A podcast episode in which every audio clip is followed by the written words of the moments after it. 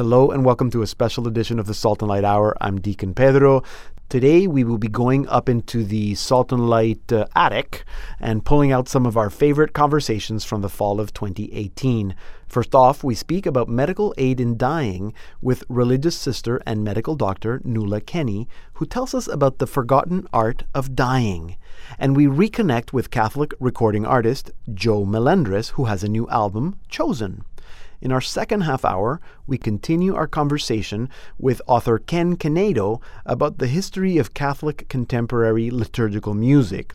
He has just published uh, From Mountains High, which looks at the stories from 1979 to 1985. And at the end of the program, we reconnect with singer songwriter Lorraine Hess, who has some lessons about dealing with tragedy and also a new album, Glorify Him. We begin now with the art of dying.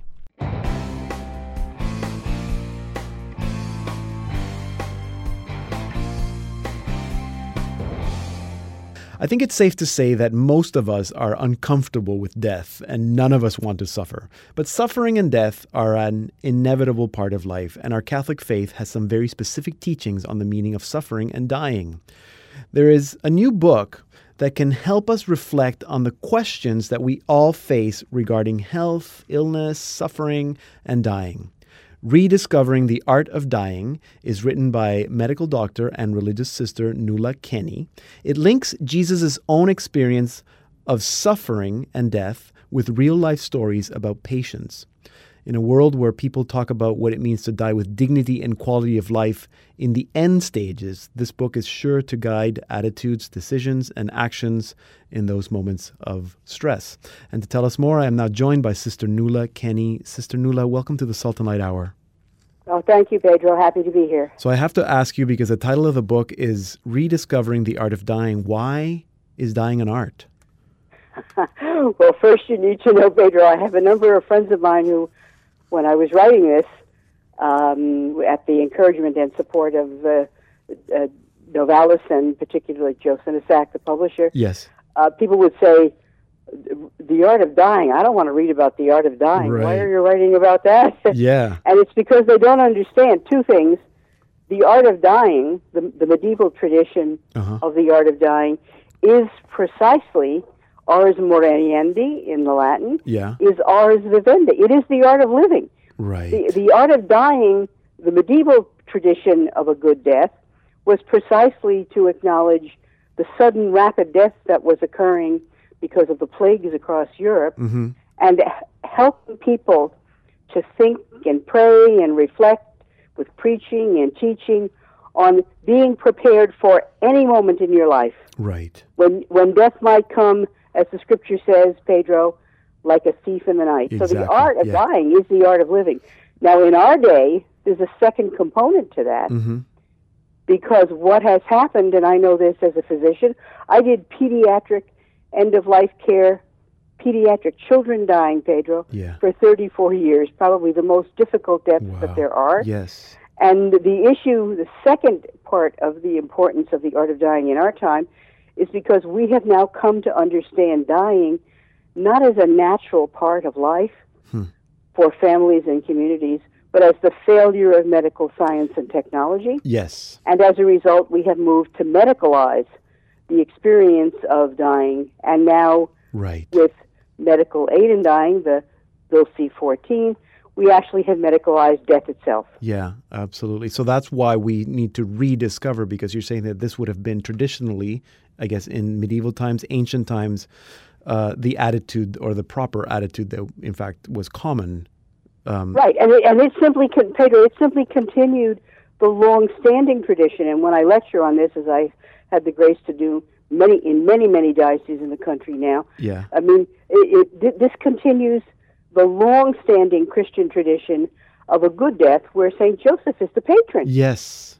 Yes. So Absolutely. this is about a good death, or as we say when we celebrate the Holy Week mysteries, a happy death.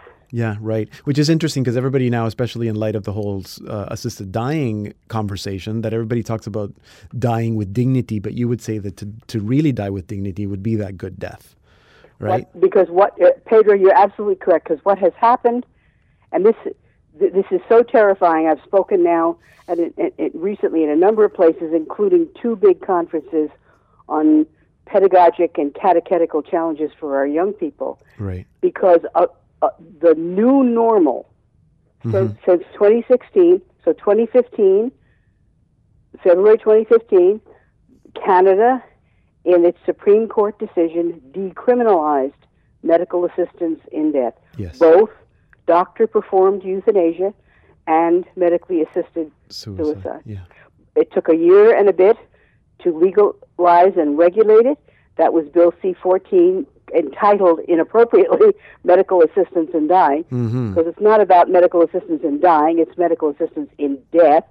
But in, during that period of time, what we see um, is that people have, and very rapidly now, since 2016, August of 2016, Pedro, this has been legal. It's happening in the country. They're Yeah. now reporting deaths per year Mhm. uh, that are occurring. So it is the new, It is the normal, new normal. for young people. Yeah. And so there's a huge issue now for us to be able to understand the new normal of a death with dignity is not death in, Right. in the Christian understanding. Right. Absolutely. But it is a death that is controlled and chosen. and and and uh, that Christian understanding, uh, a Catholic understanding, I think is is key also because, I mean, at least for us anyway, and our listeners, I was I, I did not expect when I picked up the book that the this the the parallel with Jesus's experience was going to be part of the book, and so I wanted to ask you about about that. You know, choosing to to use Jesus's suffering and death experience. Um, how does that experience reveal as your subtitle says, you know, how does that reveal to us a vision of compassionate it, care? Pedro, because it's the only it's the only way to understand suffering. Okay. uh, I, I'm when the Supreme Court decision came about. I had been involved for years in the leading up. I was supporting the Canadian Conference of Bishops and opposing the leg- previous Mhm. legislative attempts. hmm When this happened on February 5th of 2015, um, I had to read the Supreme Court decision twice because I am a doctor and an ethicist. I, I'm not a lawyer Yeah. reading legal, but I was I was totally devastated as an adopted Canadian hmm by the way this has changed our care for each other, particularly the most vulnerable. hmm As a physician, for whom this was a total rejection of the 2,400 year tradition of Hippocratic ethics. hmm 2000 this is pre-christian era i mean 200 years before the christian era there's a pythagorean epigram in the hippocratic body of writings thou shalt not give a deadly Right. drug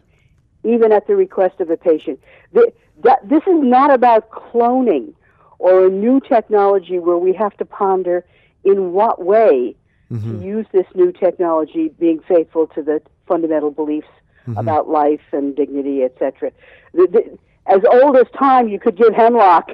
Yeah. we have always been able, when a patient says, Doc, can't you do something Right. to end life? hmm But we have not legalized this until uh, we came to the middle of the 20th century, and now in Canada it's in the 21st century. So Right. the, the issue is, is a hugely serious one. Yeah. You ask, is. why did I go to Jesus? It's because clearly there is clear and consistent Catholic moral teaching from the 14th century, by the way, long-standing teaching about both the duty and obligation to take reasonable care of our life, but also the obligation and duty not to pursue medical technology for biological prolongation of life as an absolute good. That's not that's not what our teaching is. hmm But this is not the time, I, I, I think, in the public space, nor with Catholics in the current cultural environment, to talk about the moral. I mean, we, we can say those things are important, but to my mind, this goes directly and intentionally to the central tenet of our faith. Yeah. Primary, primary, fundamental. People don't. They think Christmas is the central tenet. I mean, the Yeah, and it- incarnation is clearly important, and it allows for for the Paschal mystery. But, But the central yes. tenet of our faith is God so loved us hmm that He sent His Son to suffer and die for us. So, in my devastation over what I saw happening, as a Canadian by adoption, as a doctor by ministry, and as a Roman Catholic, sister and and, and faithful adherent to the church, uh, we had to go the only place you can go, and that's to Jesus and Yeah. his experience. which is wonderful. And I really want to encourage our listeners to to pick up this book. This book is not just for people who are at the end stages. It's not just for people who have a loved one who is dying. It's for everybody for that very same reason, sister.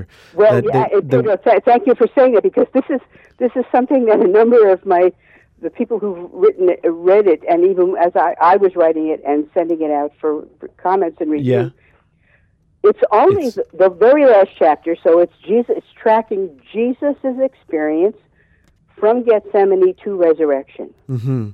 and the first third of every chapter is Jesus' experience. Yes. Then the second section of every chapter is what in our own experience can map to Jesus's, hmm so that we can find solace and support and strength. This is not to mi- suffering is real, Pedro. We're not saying it's not. And I'm, I'll make a comment in a minute about if we're going to resist medically assisted death, what is then the obligation of the Christian community to, in fact, give witness to care for those reasons people might consider death. But in every chapter, Mhm. um, what we're doing is first look at Jesus' experience. The first six chapters, Pedro, have nothing to do with dying. They have to do with Yes. how people address questions Yeah. of medical decision making, how how much denial there is, how much dependence and belief in the technology uh, to, that if they pursue the technology they'll find something. There are, there are reflections on the different kinds of suffering that people experience, Mhm. from an elderly independent woman who Mhm. has a fracture and then has no place to go, to young, very, very conservative, devout Roman Catholic couple who lose their very, very highly loved uh, child at five years of age and begin to lose their faith. As well. I mean, this is about the different kinds of ways in which, in our time, in our time, not in the little hut of Jesus, Mary, and Joseph in his dying, Yeah. nor even in medieval times, but in our time, we need to begin to think about how medicine, and I'm a doctor. I've been chief of two children's hospital, Pedro. I Yes. love it when we can do wonderful things, Mhm. but I know well the limits, Yeah. and I know that at all times, I mean, the the limits are inevitable. You said something in the introduction that I just want to bear repeating. yeah. In our time, Pedro, there are people who think that suffering is optional in life. Mhm. Suffering is comes to every human life. Mhm. And suffering has, the vast majority of human suffering has nothing to do with medical conditions. No. It has to do with issues of isolation and identity and loss and guilt and Yeah. fear in many, many ways. Mhm. But what we have now done is we have medicalized suffering. And because it, in, in serious illness and dying, we have no medication Mhm. for suffering. No. What we wound up doing is using death as a treatment. Right. We end the life of the patient to end the to suffering. end their suffering. Yes. I now, know. just the kind of other caveat I need to say: suffering is real. Remember, I told you, uh, 34 years a baby doctor, 34 years doing pediatric palliative care before it was even a specialty. There is suffering, and it's real, and there are very serious, very serious issues about care of end of life we have to address better. Mhm. But if we're going to resist medically assisted death, then there's a huge challenge to the Christian community to, in fact, reclaim our baptismal commitment to care of the sick and suffering in our midst. Mm-hmm. What are the reasons? What, look at the reasons that people request medically assisted death, and then look at how the Yeah. Christian community, Catholic community How in particular, Yeah.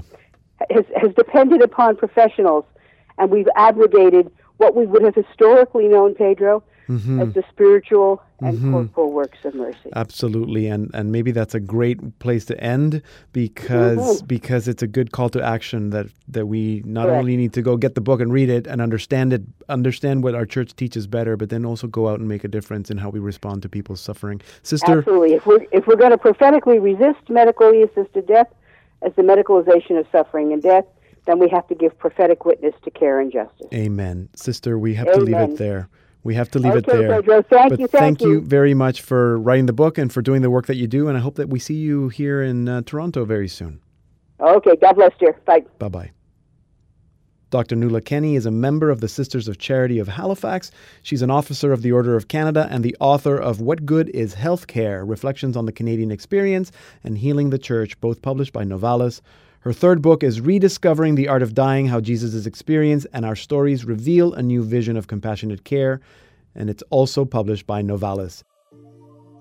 Here now is our featured artist of the week, Joe Melendrez, with God's Calling from his new album, Chosen. Only God knows since a child I've been mindful, but I can't discover the light with my eyes closed, blind to see what was inside. But now I know a love that goes beyond you and I. Yeah, I know. Only 15 when God reached me, I was overcome, unprepared to receive. God showed up, I dropped everything, tears poured out. I said, Lord, I believe. You are not alone when God's calling. You can be strong when God's calling. So pick up the phone when God's calling. He died for your sins, now you are chosen. You are not alone when God's calling. You can be strong when God's calling. So pick up the phone when God's calling. He died for your sins, now you are chosen. God's calling. God's calling.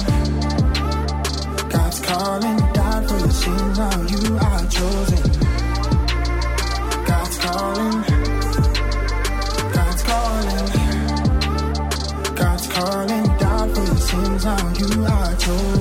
Called to the light, called to be light. Called to be Christ, called to be kind. Called to be one, called all the time.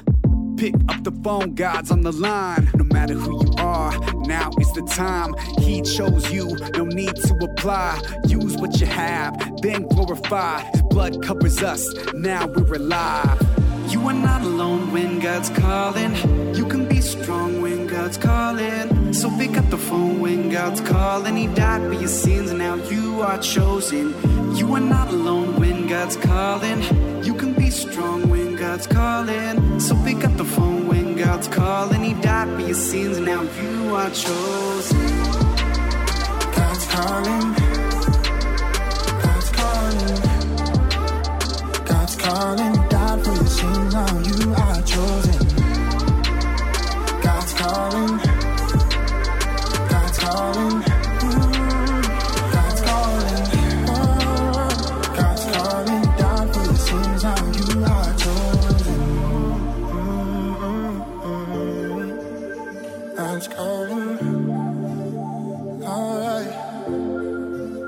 That was Joe Melendrez with God's Calling featuring Say from his new album Chosen.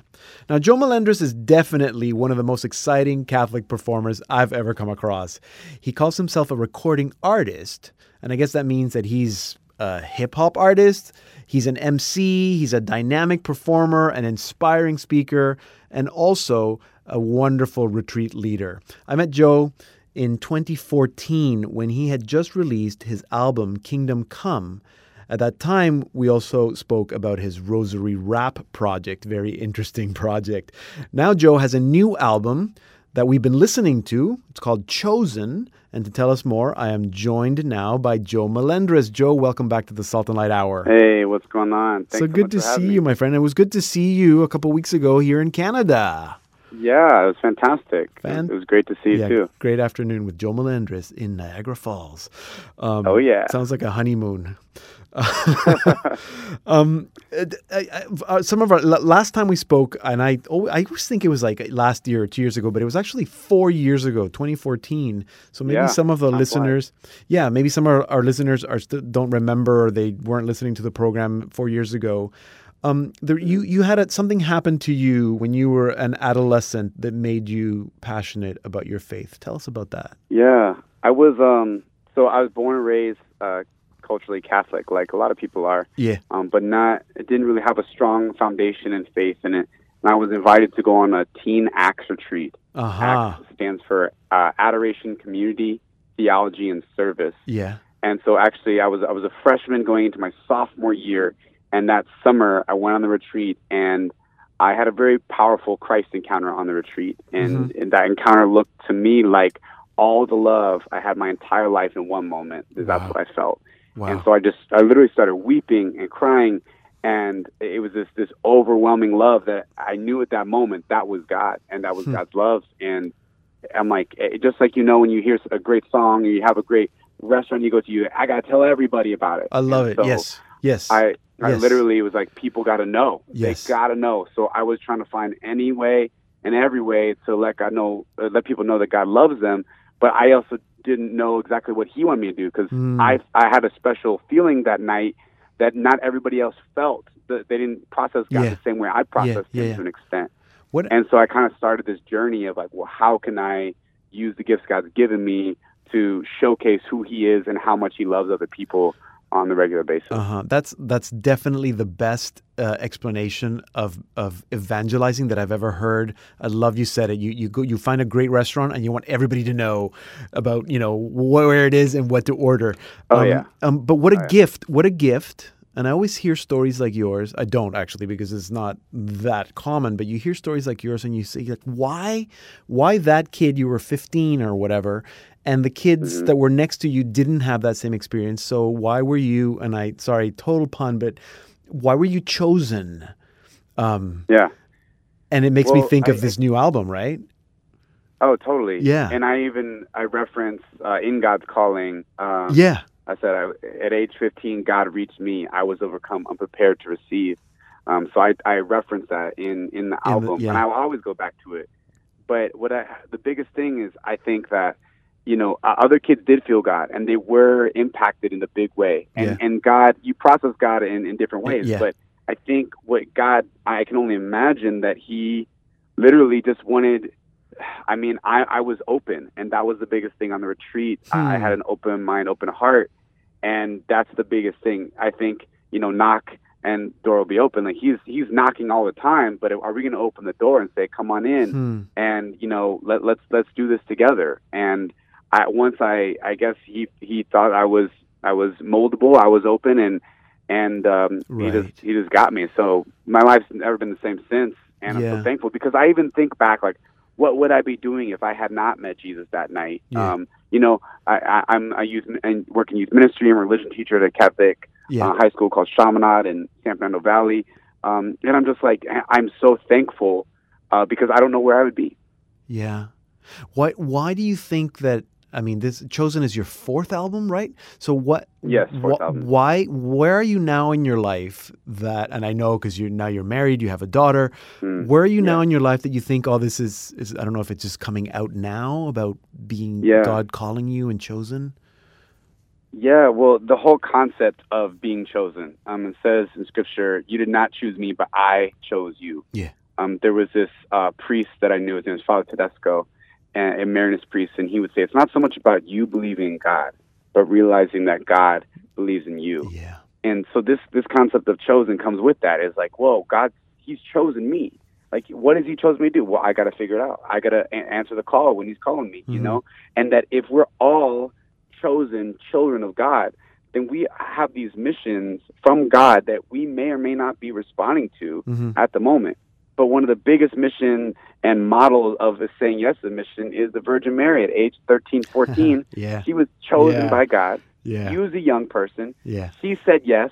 The world changed forever Yes. since then. Yes. So I guess what I, she's always been a model for me. But like, how can we continue to say yes to God in our daily lives, but realize that you know He's got plans for us? Mhm. Mhm. The style of music that you do, and I don't know, is uh, can I call it hip hop? Is that do you you're, am I okay yeah, calling you know, you I that? would say there's, Yeah. hip hop, there's worship, um, Yeah. there's definitely awesome melodies. Yes. So, um, so there's a lot of a lot of different varieties uh, in in the music that I create because I, I'm I try to grab from different areas and I like that song. So I want an upbeat song or um, this is the first album that this song called Freedom is really powerful. But it's a worship song uh-huh. and it kind of this kind of ties into you're asking me where I'm at right now and a ma- matured sense of you know uh, I've been trying to do a lot lately is look inside of me. So uh-huh. um, how, how is how is the scripture applying to my life right now, and, and really looking at areas of weakness, areas uh, for development, for growth um, that sometimes I don't think we always do. Um, we just constantly lean on God to provide for us and you know help us in situations, but there's times I think He wants us to look inside of us to say, you know, how can how can we improve and work on ourselves to be more like Jesus? Mm-hmm, you know? mm-hmm. There's something about the the the spoken word. You know, I mean, you're not you don't call yourself a spoken word artist, but there's something about the Yeah. word. You know, it's very kind of word centered. Mm. That I wonder if it makes the message clearer for the audiences, the young audiences that are Mm. listening to your songs, um, Yeah. because you're also a speaker, so you use the music to kind of a, as a doorway, and then Yeah. to to. But there's something about the music itself and the lyrics, the words. What do you what do you hope to do through the music and through the talks with your with your audiences? Well, uh, in any time, I was I was listening to a podcast, uh, and it's like the concept of that we're as a follower of Christ, we're recruiters. You know, we are Uh-huh. constantly recruiting for the kingdom, Yeah. and we are trying to make get fishers of men. You know, um, Jesus said, "Come, follow me, and I'll make you fishers of men," and that's what we should be doing. So I continually want to to hook people on to God and say, "Check check this out." I was talking to my friend Mike yesterday, and I was like, uh, when, "When did you first, you know, really get into reading Scripture and stuff like that?" And he said, "Well, I was sitting at the dinner table with my aunt, and my aunt said, you know, you should really consider." You know, following Christ and making him the center of your life, like that—that's a recruitment conversation. But that's what I'm, I'm hoping that this music Yeah. can recruit people like, oh man, so this is what Jesus is talking about. Yeah. Oh, so this is scripture, you know, in in my language. Yeah. Oh, oh, you know, I, I I like to pray the music. I didn't know this is what prayer was like. Um, so it's just like an, it's just a medium to share the gospel, Mhm. and we should be using many different mediums. Right. I, I happen to love music. and a lot of people love music, so that's a passion of mine um, that I feel connects on a different level um, to to all people, but especially young people. Yeah. What do you tell that that kid that maybe doesn't feel it, but they they want to follow, you know, Jesus. They want to be a disciple, but they they didn't have that experience that you had at age 15. What do you tell that kid? Yeah, and and that happens all the time. And I'm, I'm working with youth uh, that are, are on this journey. We're all on this journey together. One of the biggest things I say: don't don't go through life alone. You know, um, Jesus sent people out two by two. He wants us to be together in mission. Um, so surround yourself with you know people who have like are like mindedness or who have a strong faith, and then you know go find other people and invite them Mhm. to to your faith circle. And and even if you haven't, like I talk to priests and nuns and I share my story, and they're like, "Wow, I've never had a story like that." So there's a part of me that feels blessed that that Yes. God uh, gave me that encounter, but I also see that there's so many faith-filled individuals that haven't had that. You know, Mhm. I mean, uh, look Yeah. at look at Thomas. And, you know, Thomas was like uh, he was not having it Yeah. that Jesus had, had come back and resurrected until he Yeah. actually saw him. Yeah. But there's he said, "Blessed are those who have not seen and believed." Those are so many people out there um, who, who have not truly encountered this, but they just have that faith, and that's what Yeah. we got to lean not on our own understanding, but on God completely. Amen. So that that means that everybody's chosen. You might not know it yet, or you might not feel it, or you might have not found it, but that doesn't mean that you're not chosen. Joe, we, we need to leave it there. Um, but Cool. thank you for what you do. Thanks for the for the music. I, I know there's probably Pleasure. more Thank coming you. down the pipes there, so keep us Oh, yeah. keep us posted. Holy, on- Holy on- Spirit's always on the move. you know. Amen. Good stuff. Okay, and uh, and uh, God bless and everything that you do. Blessing, blessings to you. And Chosen is now streaming worldwide on all platforms. so That's true. So it's so no excuses for not listening to it. That's it. Just look you for chosen. Joe Melendrez chosen. There you go. Thank you, Joe Melendrez. You can uh, just type him in your search engine. You'll find it. Like he said, the album is streaming worldwide everywhere. You can also go to his website to purchase his music, his swag, or book him for your next event. His website is joemelendrez.com. I'm going to put that on our site so you can find it easily. Here now is Joe Melendrez with the title track of that new album, Chosen.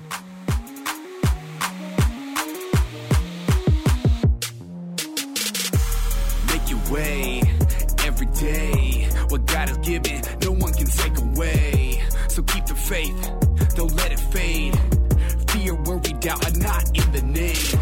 The name above, the Son of Love, transforming hearts if they open up. I know it's tough, but in God we trust, and He's got a plan for all of us. Holy people, don't be afraid. We have a mission that God has made. Built to win, a chosen race.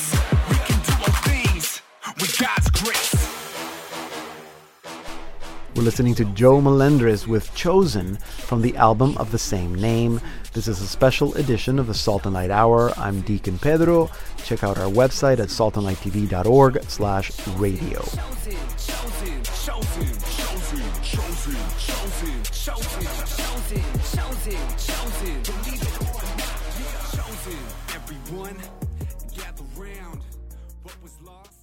Hello and welcome to the Salt and Light Hour Part 2. I'm Deacon Pedro.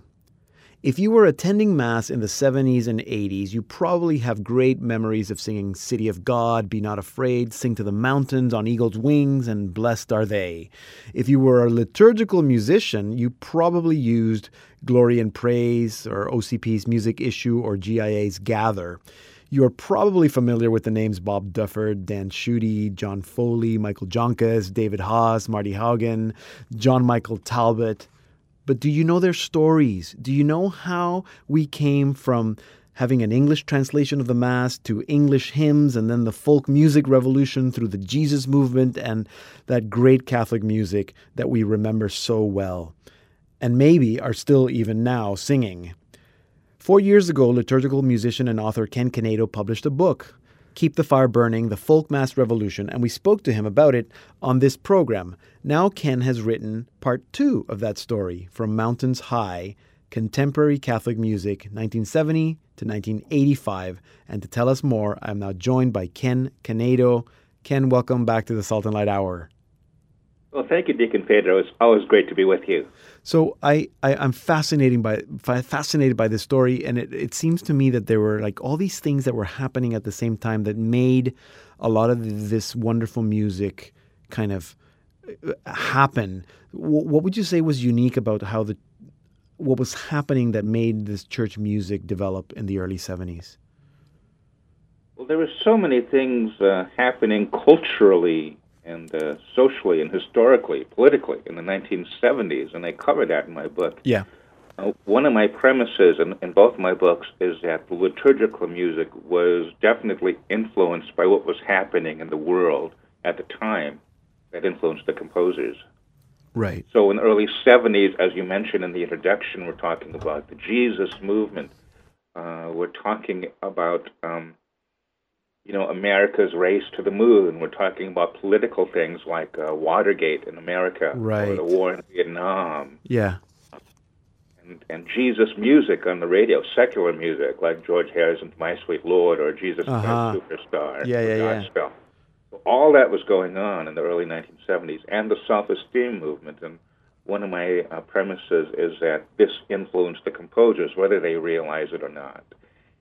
And we're also in the in the wake of the Second Vatican Council, the changes that came about in the liturgy, and the first wave, the folk mass music, and how that kind of led to uh, Uh-huh. further development of songwriting by these 1970 composers. There's something really specific. Uh, I mean, maybe I'm wrong, but it seems to me that there's something really specific about the, that songwriting that was happening. Like, it, it doesn't. I don't see it happening today. That you might end up with, you know, five Jesuits in seminary that all happen to be writing music, and they all are writing excellent stuff, and they collaborate. Like, why was it? And, and the Dameans, you could say the thing, same thing about them.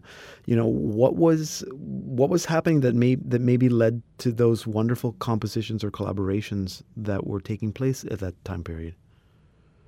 Well, I like to use the kind of trite example of saying that it was all part of a perfect storm. Yeah, I mean, the Holy Spirit. I mean, yeah, those five uh, young Jesuits that you mentioned were there at St. Louis University, and they had Mass every Sunday, and they started singing their songs. They're writing music for the needs of the liturgy, and then word got out in the region, and their Masses were filled with people, the chapels, that people flocked from all around to hear this music and sing Yeah. with them.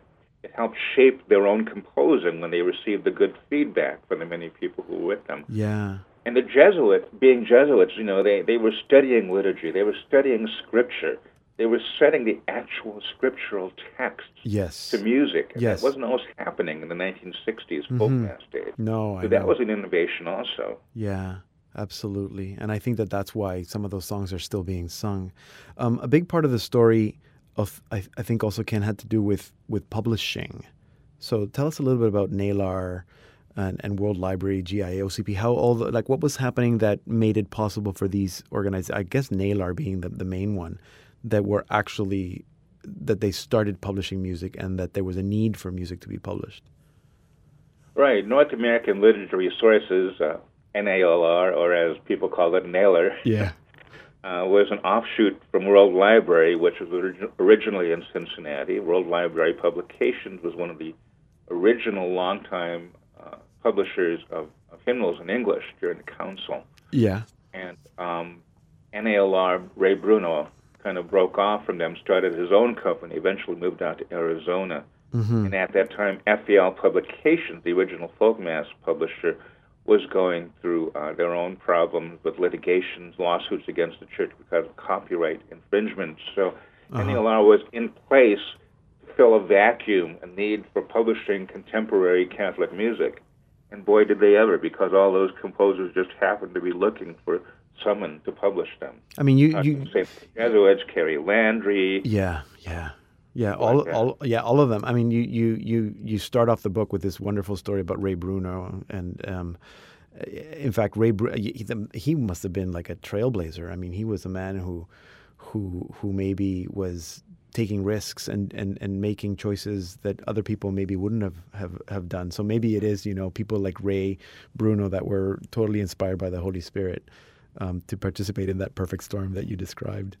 Um, I can imagine there's so many people that you talk about in the book that, um, I mean, many of them are still alive. So you must have spent a lot of time, Ken, talking to people, interviewing people. Tell me a little bit about the process of kind of gathering all this information. Not, not, I guess, not just for this book, but for the first one, and then I guess for the others that are coming as well. What was that like? Well, it was it was very long process, but also very enjoyable. Yeah. The first thing I always do is to do research. What's out there already? You know, go on the internet and, and Yeah. enter the name the Dameans and see what pops up. Yeah. And then I, I because of my own back long background in this music industry, uh, liturgical music industry, I used to work for FEL Publications. I had connections of my own with some of these composers, and uh, I kind of kind of looked them up and found articles about them, and then eventually I got in touch with them and either interviewed them in person or did it by interv- uh, by uh, Right. email or by Yeah. telephone. Yeah. So it's it's been it was a very long but very rewarding process, and in a lot. Sometimes I had tons of material, like the St. Louis Jesuits. I can imagine. So open to the press all these years, I found tons of material in them. Other composers, I couldn't find anything at all, and I had to Right. really dig deep. Yeah. But uh, it was a good process. I can imagine. Yeah, I can imagine you you dedicate such such a great part of the book to the St. Louis Jesuits. You can probably just do a book just about them. Um, in fact, I'd love to see a documentary just about them. But then I flipped over to the little section when you speak about the Dameans, and I thought, wow, like we could do a little documentary about them as well. Like there's, and again, people might not recognize the name the Dameans the way they recognize the St. Louis Jesuits, but they may, maybe they have heard of Gary Ault, Buddy Ceasar, uh, Darryl Ducote, you know, Oh, like absolutely. right. So And they know those names, and they know the songs. Look beyond the new creation, shout out our joy. You know, look beyond is probably exactly, you know I've sang that song so many times. Um, uh, K- Ken, so this is this is the second book. I presume that there's a third book. Is it? Are there going to be more books coming down the pipes with this story? Yeah, well, no, this second book, From Mountains High, was 1970 to 1985. And yes, I am working on a book that will cover 1985 to 2000, what Uh-huh. was happening there. But I need more time to pass so that I can write about it more objectively. Yeah. Uh, but, but in the meantime, I'll do my interviews. So that's book, book four. Yeah. Okay. Book, book three, which I'm writing simultaneously, I'm, I'm going back to the time of the council and Okay. writing about great composers who were not using guitars. Okay. Choral organ composers. Joseph Gelineau, Lucian Oh yeah. or Peters. They're all being forgotten right now, unfortunately. And their story needs to be told also. So I'm digging deep to find them. A lot of those great composers are no longer with us. So it takes Yeah, a little so it's a little harder. research to find Yeah. people who knew them or articles about them, books Yeah. about them. Well, that's wonderful, Ken, because because it is. You're right. It's a it's these are stories that have to be told, and nobody else is telling them. So I'm so glad that you are, are that you that you found the time, and that you're that you that you're able that we're able to do these books, and that you're working on the other two because uh, it's a fascinating story and fascinating history that needs to be that needs to be told. So thank you for doing what you do, and I look forward to the other two books. Thank you. Um, one thing I've noticed when I go around and, and do appearances for my books, Mm-hmm. and we sing through the songs, is how people tell me not only was it a nostalgic experience, but also it spoke to them Yeah. on their own spiritual development. This is like the soundtrack Yes. of their spiritual growth. Yeah. And that's why it, it touches people so deeply. People don't realize that Yeah. growing up with these songs, how much it helped them to grow in their relationship with Christ. Yeah. No, and, And I that alone is yeah. very, uh, very rewarding for me when I get out there and meet yeah. people. No, and I can relate to that because I can I can probably say that that's my my own experience of growing up with this music because I'm right in that generation. Um, so thank you, thank you very much, Ken. Good to talk to you. Thank you. Thank you, Deacon Pedro. Ken Canedo is an accomplished liturgical composer and author and historian. He is the author of Keep the Fire Burning, The Folk Mass Revolution, A History of Contemporary Catholic Music in the 1960s. The sequel, From Mountains High, Contemporary Catholic Music, 1970 to 1985, that we just spoke about, is published by Pastoral Press and available at ocp.org and also at Amazon. Here now is our featured artist of the week, Lorraine Hess, with Wear the Crown from her new album, Glorify Him. I may be scorned for my beliefs, but I gladly take the crosses I receive. He is my king, I am his child.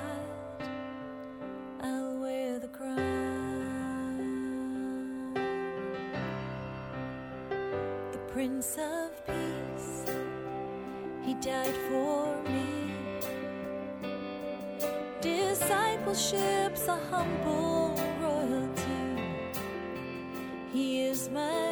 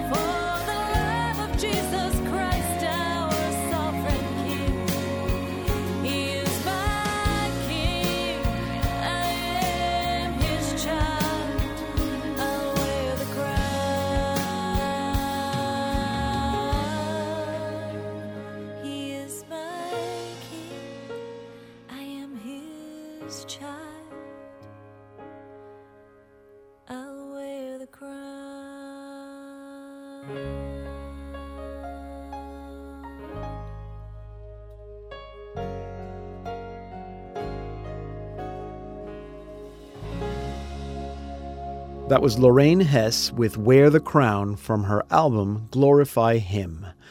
We first met Lorraine Hess in 2015 when she told us about her album As I Pray. Since then, her life has taken a few turns, including a house fire.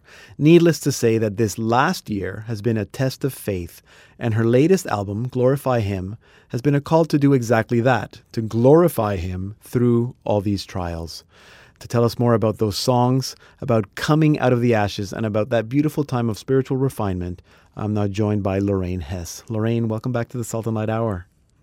Thank you, Deacon. How are you? I'm very good. It's so good to hear your voice, and, and I love the new Thanks. music. Um, your last Thank album, you. so I guess your last album when we last spoke, As I Pray, was, I mean, it was really a companion to prayer. It was about mercy and trust and surrender. What would you say Right. this album, Glorify Him, is about?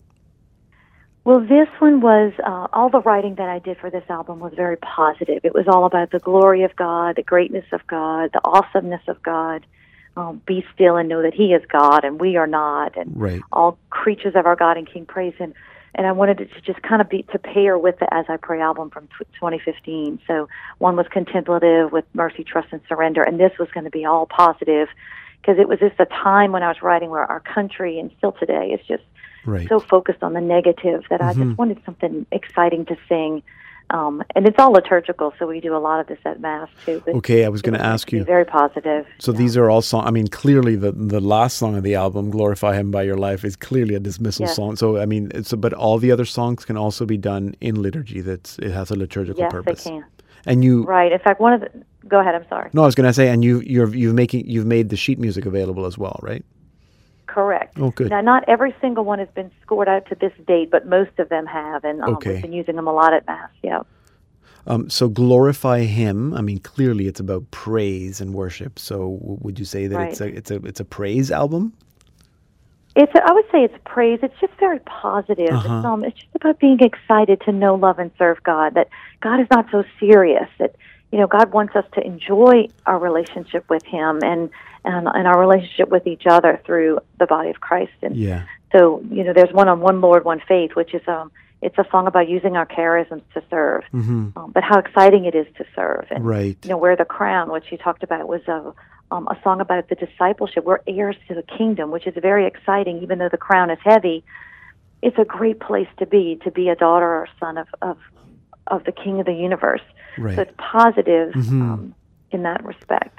So the day after the album was released, you're you had a house fire.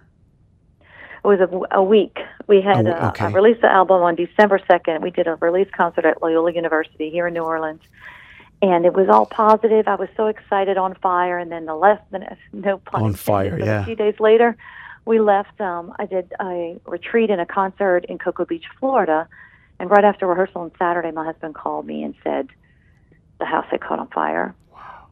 And so um, it was a moment of uh, kind of disbelief. Everyone was fine. They had gotten everyone out safely, including my dog, and Yeah. so I was very thankful. And I was kind of numb, but I decided to stay the course, and so I stayed for the concert. Mhm. Um, my husband picked me up from the airport a couple of days later. We went straight to look at eleven different l- rentals to live in with our family. Um, but it was interesting that I thought this album was going to be all about praising God and kind of being a cheerleader for our faith, and yet it ended up being an opportunity to glorify God in the middle of a In the midst of the trial, yeah. which which is a, which is a higher calling, and I didn't know that that might have been part of the plan Mhm. for all of this. Um, but you know, immediately took it to prayer, and one of the first things I I thought I heard the Lord say to me was, "Are you going to glorify me now?" Huh. And um, and I said, "Yes, this is a great opportunity.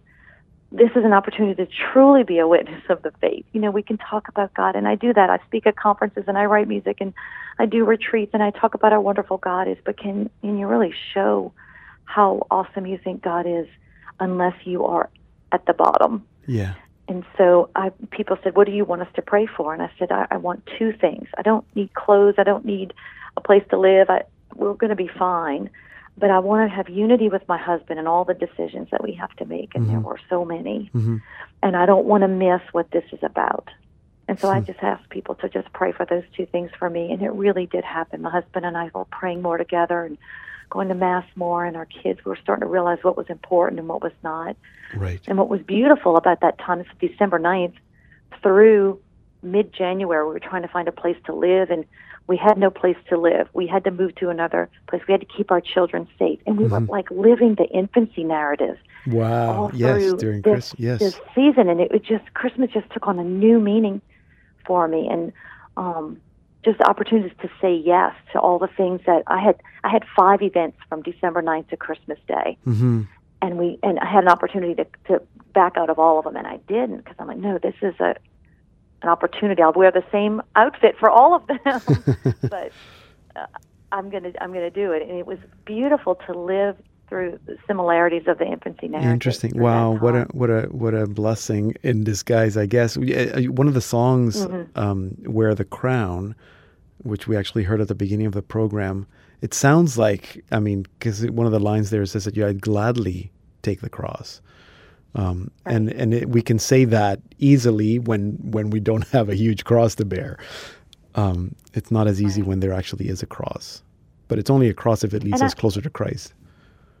Exactly, but you have to you have to ask for it to be that. You know, you have to Mm-hmm. keep your eyes and your heart open so that you don't miss the opportunities that can come from carrying the the cross. And um, I felt like all along the way, God was revealing new things to me and purifying me. And um, and and I remember a friend telling me, "You're going to write your best music from this experience." Yes. because I was also in my graduate semester for graduate school at Oh, wow. So I had my capstone paper due April of this year. All my books were burned. I mean, it was Oh. an uphill climb to finish five years of graduate school.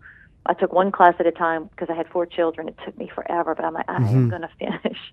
I'm going to finish, and I'm going to do it. And um, Yeah. and it was just such a victory to um, to, to to go through that time um, with the help and to accept help from people. That was a, a huge cross for me to have Yeah. to learn to let people let people help me um, to to give me uh, their graduate school books from my previous semester so that I could get some of my papers done and to uh, let people Mhm. bring us dinner and um, Right. and clothes and sheets and stuff to help us. I wasn't used to that. Yeah, I'm always amazed at how God. I mean, we will never understand why God allows certain things to happen.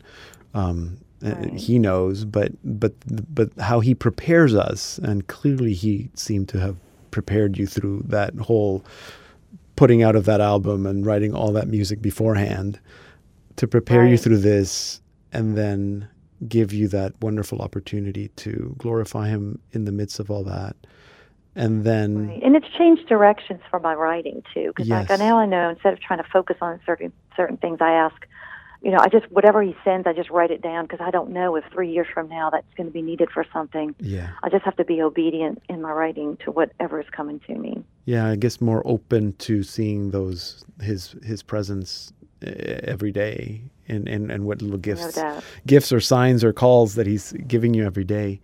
Um, tell me a little bit about the song that you wrote for your son's wedding. Okay, so I wrote um, a song called "By Grace." Yeah. And what I wanted, you know, when when when they asked me to sing for the wedding, at first I thought they were crazy, and um, because I didn't know if I could get through it. But then I said, no, I, if I'm going to sing for their wedding, which I've been doing since I was 16 years old, Yeah. it has to be something special. So I wanted to write something, and I realized I want to write. What is it I want to tell my son and his wife about marriage? And it's really that by the grace of God alone can we get through good times and bad and sickness and health and um and so I wanted and I realized how much of my own marriage to my husband and to my parents' marriage and my in-laws' marriage how much of that influenced this song um but it was about when you know when by the grace of God then, then in the bad times we see Mhm. um we see God's presence and in the good times we see the face of God that that God is present through all of the things in our marriage and and um Mhm. by grace, by God's grace, all will be well, no matter Mm-hmm. what it is. And so that's the that's pretty much the text of the refrain is, by grace, all will be well.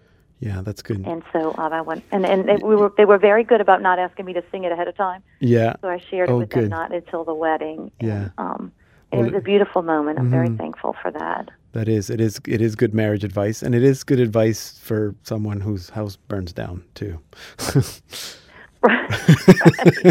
and that's something that you know, Yeah. I, my husband and I were you would have never we known. have learned so much. Like, why do we have seven cookie sheets? We don't need seven cookie sheets. Right, We have to get rid. We have to purge some of it. We Right. don't need right. all of this stuff. Wow. And we learned that during Hurricane Katrina, but you know, over time, you just become a pack rat again, and before you I know. it, I know it's so easy. especially when you have a bunch of kids and you It's pack so easy. things down and you Yeah. say, yeah, it's easy to. Okay, well, great. so- Um, just before I let you go, then I presume that you're still. I mean, I know you're still writing because you just told me. So, so Mm-hmm. Yes. possibly more music coming down the pipes. No doubt. I'm writing a mass setting right now. Oh, uh, beautiful. Some So, good stuff. okay, Yeah, good. So be sure to let us know so we can get you back on the program.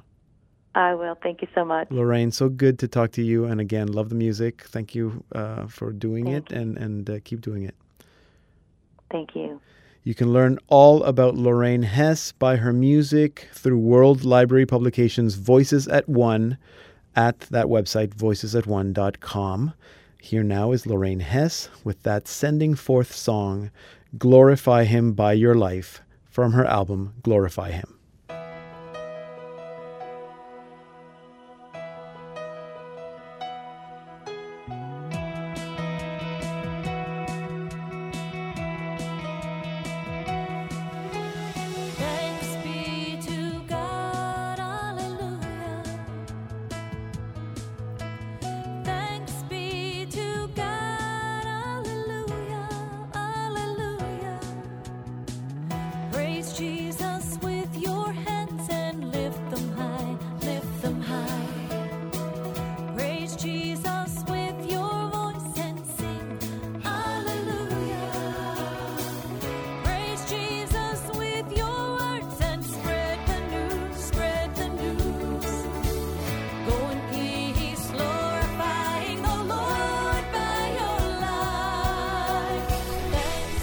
Listening to Lorraine Hess with Glorify Him by Your Life from her album Glorify Him.